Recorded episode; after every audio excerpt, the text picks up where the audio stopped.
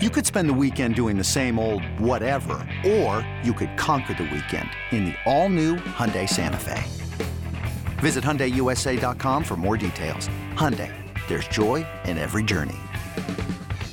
eBay Motors is here for the ride. Remember when you first saw the potential? And then through some elbow grease, fresh installs, and a whole lot of love, you transformed 100,000 miles and a body full of rust into a drive that's all your own. Look to your left, look to your right. It's official. No one's got a ride like this. There's nothing else that sounds like, feels like, or looks like the set of wheels in your garage. With over 122 million parts, you can make sure your number one ride or die stays running smoothly. So there's no limit to how far you can take it.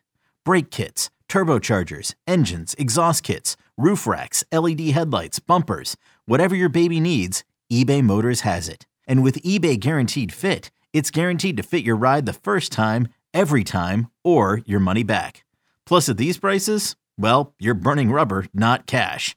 Keep your ride or die alive at ebaymotors.com. Eligible items only. Exclusions apply.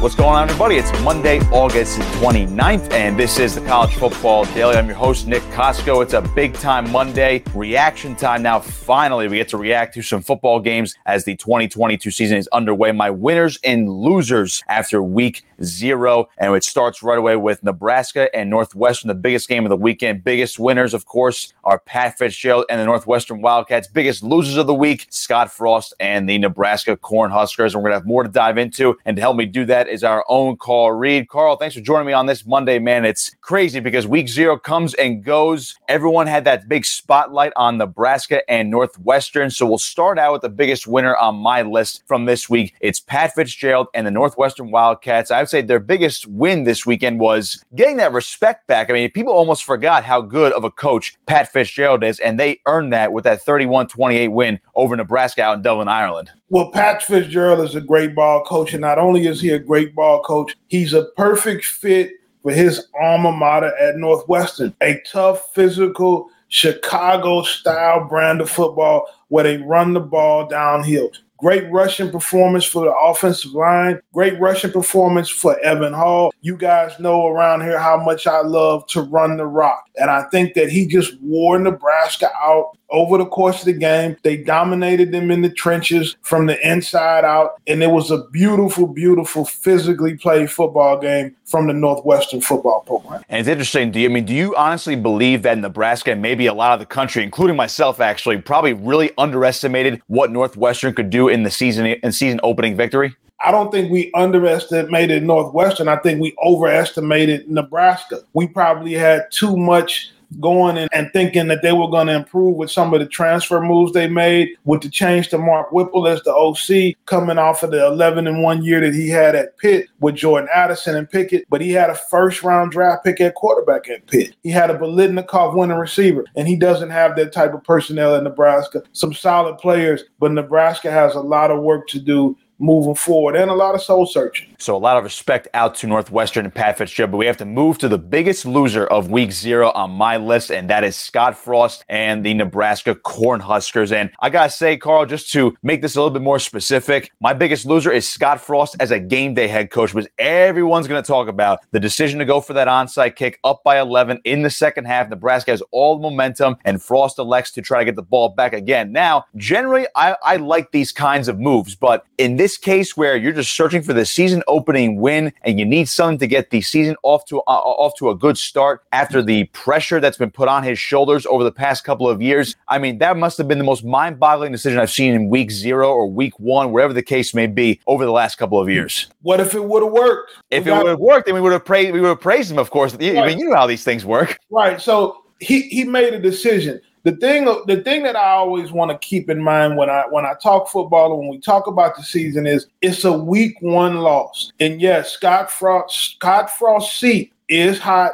and he's had a lot of criticism. But guys, it's just week one. He has to come back and he has to rally his locker room and he has to rally his staff. Scott Frost had a great run at Central Florida when he was the head coach there. He was a great Nebraska Cornhusker. He was absolutely the right guy for the job when the hire was made. But now what they have to decide right now is where do they go from here? Scott Frost has got to get the ship righted. He doesn't have a long time before the Wolves are going to start coming. But at the end of the day, if that onside kick is converted, then we're having a different conversation potentially today. But you have to win football games. It all comes down to that. But Scott Frost does have to get his team, he has to make sure that he doesn't lose the team right now because they got to stop listening to all the outside noise and they got to focus on what they need to do at the University of Nebraska to win football games. But it's a rough situation down there in Lincoln and they expect to win. They want to win at a high level and they have not done that in the Scott Frost era. And so they got to get some things corrected. The, the schedule,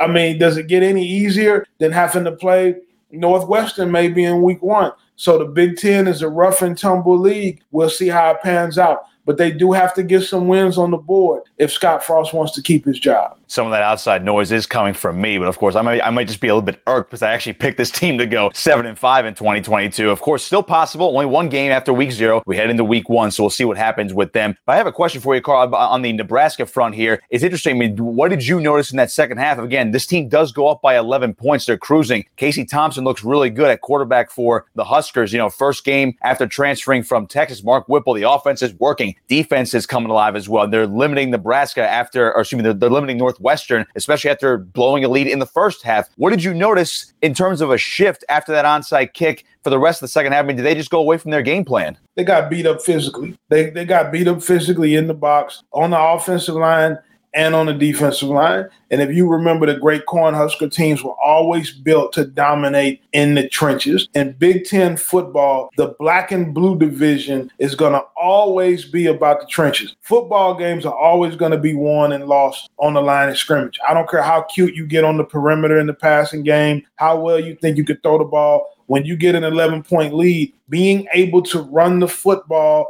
downhill and get first downs and chew up clock it helps you down the stretch, and they weren't able to do that. Northwestern was able to punch them in the mouth physically, and that gave them the advantage, and it wore those guys out, and eventually those guys were out on their feet. It didn't look like they were in great shape condition wise to go the distance. They got beat up physically also, and that was the difference in the football game. Now, the story of the weekend. So I'm curious as to this, Carl. If this was week one, where you have a full slate of games, you know, you have the Alabamas, the Georgia, the Ohio States of the world, that's your national stage, particularly next week when you have Ohio State and, and Notre Dame as your nightcap game on Saturday night. If this game was in week one rather than week zero, where they're on a national stage, international stage, because they're out in Dublin, Ireland, is there less criticism of Scott Frost and the Huskers right now? No, because the University of Nebraska fans will still be at its throat because no who gets win, lose, or draw. No fan base is more rabid about their football program than the fans at the University of Nebraska. So their expectations are very high. And if anybody in the country would have noticed, they would have noticed. And that's the people that he's playing for. So we'll take, take, take, a quick break right here. On the other side, we'll get more into those Husker fans on my winners and losers list. Keep it locked here. This is the College Football Daily on 24 7 Sports. The Angie's list you know and trust is now Angie, and we're so much more than just a list. We still connect you with top local pros and show you ratings and reviews, but now we also let you compare upfront prices on hundreds of projects and book a service instantly. We can even handle the rest of your project from start to finish. So remember, Angie's list is now Angie, and we're here to get your job done right. Get started at Angie.com. That's A N G I, or download the app today. This episode is brought to you by Progressive Insurance. Whether you love true crime or comedy, celebrity interviews or news, you call the shots on what's in your podcast queue. And guess what? Now you can call them on your auto insurance too with the Name Your Price tool from Progressive. It works just the way it sounds. You tell Progressive how much you want to pay for car insurance, and they'll show you coverage options that fit your budget. Get your quote today at progressive.com to join the over 28 million drivers who trust Progressive. Progressive Casualty Insurance Company and Affiliates. Price and coverage match limited by state law. So, Carl, speaking of those Husker fans, I'm going to cheat a little bit on my list here. Winner and loser here. Winners and losers this week are the Nebraska Cornhusker fans, and this is why. Losers, because of course, you know, there was a loss uh, on Saturday in Dublin, Ireland to Northwestern. Season got off to the wrong start. They didn't expect this. A lot of expectations with the new players, new offensive coordinator, maybe a bowl game finally under Scott Frost. So, yes, the disappointment puts them in the loser category. But here's my reason why they're also in my winners category this week because you might have clarity now that you might actually know, you know what, we actually won because we know what we're going to get out of Scott Frost, his staff, and this team built under his watch over the last couple of years. And we can look forward to 2023 already under a new head coach, new regime, whatever the case may be. So tell me why I'm nuts or tell me why I'm actually right here as to why these Husker fans are in both categories after week zero. There's no winners and a loss. There's no winner. There's no winners and a loss. You knew what you got out of Scott Frost long before this game. The Nebraska fans want to win football games. The Nebraska administration wants to win football games. But I'll be honest with you, nobody wants to win football games more than Scott Frost himself. It hasn't worked. And when this hire was made, well, my biggest thing that I wondered was could you run and be successful in a place like Nebraska, running the spread RPO system? Because it's hard to get those top athletes to want to come to Lincoln, Nebraska. It's much easier to get them to go to Orlando, Florida or to get them to go to Oregon, where Scott Frost used to be the offensive coordinator. It's not easy. Nebraska football has been about big linemen, big backs. But remember, at the end of the Frank Solich era,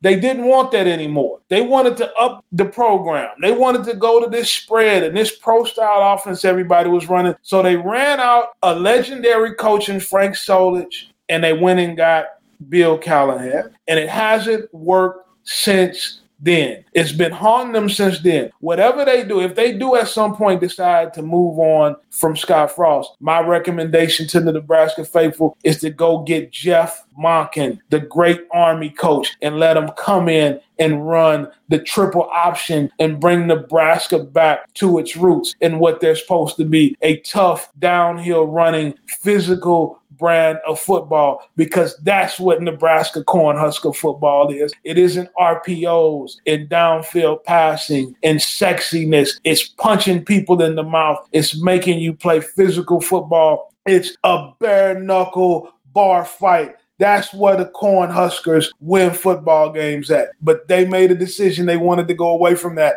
they haven't recovered from that decision since. Well, judging by my black guy, I'm actually very into training jiu-jitsu, wrestling, and tough physicality and offensive line play. So, talking to Jeff Monken earlier this summer as well, the Army head coach, would be a great stop for him to bring to bring him over to Nebraska. Can you imagine if that happened? Triple option in the Big Ten, boy, that'd be a fascinating thing to watch in the Big Ten West. So, we'll move on. And uh, obviously, again, the biggest losers this week are Nebraska, unfortunately, and their fans for the most part. But of course, some winners: Northwestern's Pat Fitzgerald and, for at least in my case, and Northwestern fans are winners. Or excuse me, uh, Nebraska fans are winners because for some reason they might have clarity now, at least in my mind. So we'll move on. Some other winners and losers from week zero, real quick, Carl. Winners first, at least in my mind, I think it's Michigan actually, because Jim Harbaugh still has not named one quarterback. Now, you would think this would not be good going into the regular season, but he has Cade McNamara starting week one. JJ McCarthy starting week two. He said he'll make a decision after those two games once both guys get game experience here in 2022. And week three, you'll have your permanent starter. What's interesting, Cade McNamara is already named a team captain. Harbaugh said that, nothing, that has nothing to do with his uh, standing as a starting quarterback at all. But I think they're winners here, Carl, because right now, this worked last year in 2021. The team's still very talented. And if you have two talented quarterbacks, why not use them both as much as possible until you have to name one? And again, it worked last year as a Big Ten champion and getting to the college football playoff. Do you think, or do you at least agree with me, that Michigan actually still is a winner right now using two quarterbacks at the moment? No, I don't think they that they are, but I do understand why the decision is made. You're trying to keep two very good quarterbacks happy, which really in this day and age is impossible to do. You're gonna lose one of these guys eventually because they want to play. A player wants to play. And I don't care how close the race is. On every team, there's a guy that's better than the other guy. And eventually, coach is going to have to make that decision. And it sounds like he's going to do that in week three. It's easy in those first two games to play one guy one game and one guy the next game and say, you know, we're going to go from there. What you're trying to do is make sure that nobody enters the transfer portal before the end of the season because you're one play away from having to play the other guy and you want him to be on the roster. You want him to be happy. You want him to not be looking at what his next move is. You want him to be looking at helping the Michigan Wolverine football team win. But the great Lou Holtz used to say, if you got two quarterbacks, then you got none. and this is, maybe the winner is Jim Harbaugh because he knows what he's doing right now, keeping both these guys happy until they both have to play enough. And now they're not worried about going to their next move. So we'll move on now. The final loser of the week, Carl, has to be Florida A&M. Of course, there was a report out over the weekend where there were 20 plus players deemed ineligible upon transfers, academic issues, and of course, Florida A&M, amid all that, still managed to play their game on Saturday, but were blown out by North Carolina. Again, it was a mismatch on paper anyway. I know you and I have previously discussed about smaller schools like Florida A&M playing big Power Five schools. So again, mismatch aside, but I, I gotta say, Florida A&M, the, the program as a whole right now, based on the reports at least, are one of the bigger losers of the weekend based on ineligibility issues and a blowout loss to open up the season? Well, I think the big thing is that you have to understand what compliance means and, and the struggles that a lot of the HBCU programs have is in compliance is having one compliance director. First off, Florida A&M does not have an athletic director in place right now. They fired their athletic director a couple months back. Their original compliance director quit a little while ago, and now they have a new person in place that's trying to pick up the pieces. But in a lot of HBCUs, the compliance director doesn't necessarily work over the summer. So when you're trying to get guys eligible to play college football games in the fall, that paperwork piles up and it's a lot for one person to do. When people read this or they hear about it, a lot of them think, well, guys didn't pass classes and guys just failed a bunch of classes. And that may be a couple of the cases. But a lot of this is just guys not being in the right classes, paperwork not being done on time, clerical and administrative errors. And Florida A&M has put themselves in a really bad light here because you're playing with players' lives. You're playing with guys' lives. A lot of guys can't accept their financial aid until eligibility benchmarks are met. So you have some guys in limbo there. It's a disappointing situation. Coach Willie Simmons, one of the great young football coaches in all of college football, doesn't deserve this. They got to get it together at FAMU, get organized, and get this athletic program moving in the right direction. It is an unfortunate situation. Just one more for you, Carl. I mean, uh, what's what's the exact solution for that? I mean, you mentioned how it could be a staffing issue as well in the summer. It's not necessarily these guys just failing classes, or you mentioned it could be just taking the wrong classes, or just paperwork not being filed correctly. I mean, is this strictly one of these things where it's just a staffing issue and it's kind of out of the actual football team's control? It's more on the administration and the departments behind the scenes. Well, it's not in the football team's control at all. This is not a football staff thing. At that level, the football staff is not the one that's managing academics and managing compliance. There's nothing that the football staff can do other than be upset and try to motivate people to work harder at jobs. What the university has to do, and this comes down to a financial issue, can you afford to hire even a second person or a third person? Can you call on your alums? There's some pre- I know some pretty wealthy guys that graduated from Florida A&M. Can you put in some phone calls and try to get some people to help you with some staffing so you can have the people in there to do this job because it's necessary to do it. Boy, it was a wild week zero for our winners and losers first edition here in 2022 on the college football deal. I can't wait to see what week one brings if we're going on and on about all of these things just after a smaller slate of games. Carl, thanks a lot, man. Appreciate it. Appreciate you joining me as always. Remind everybody where they can find you on social media. Follow me at any social media platform at Coach Reed Live. Some of the best content you'll find out there for high school and college football and even NFL analysis. The great Carl Reed. I'm Nick Kosko saying so on. Be sure to follow me on Twitter as well at Nick Kosko59, K O S K O 59. And of course, be sure to like, share, and subscribe to our 24 7 Sports YouTube page. And if you're listening on the podcast version today, be sure to like, download, and subscribe to wherever you get your podcast, Spotify, Apple, wherever the case may be for the college football day. Once again, I'm Nick Kosko saying so long. This has been the College Football Daily right here on 24 7 Sports.